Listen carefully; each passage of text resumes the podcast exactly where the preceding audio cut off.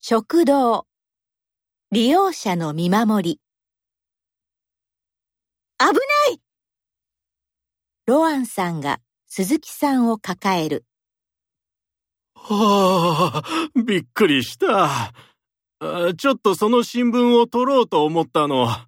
一人でできると思ったんだけど、鈴木様、怪我がなくてよかったです。助けてもらってありがとう。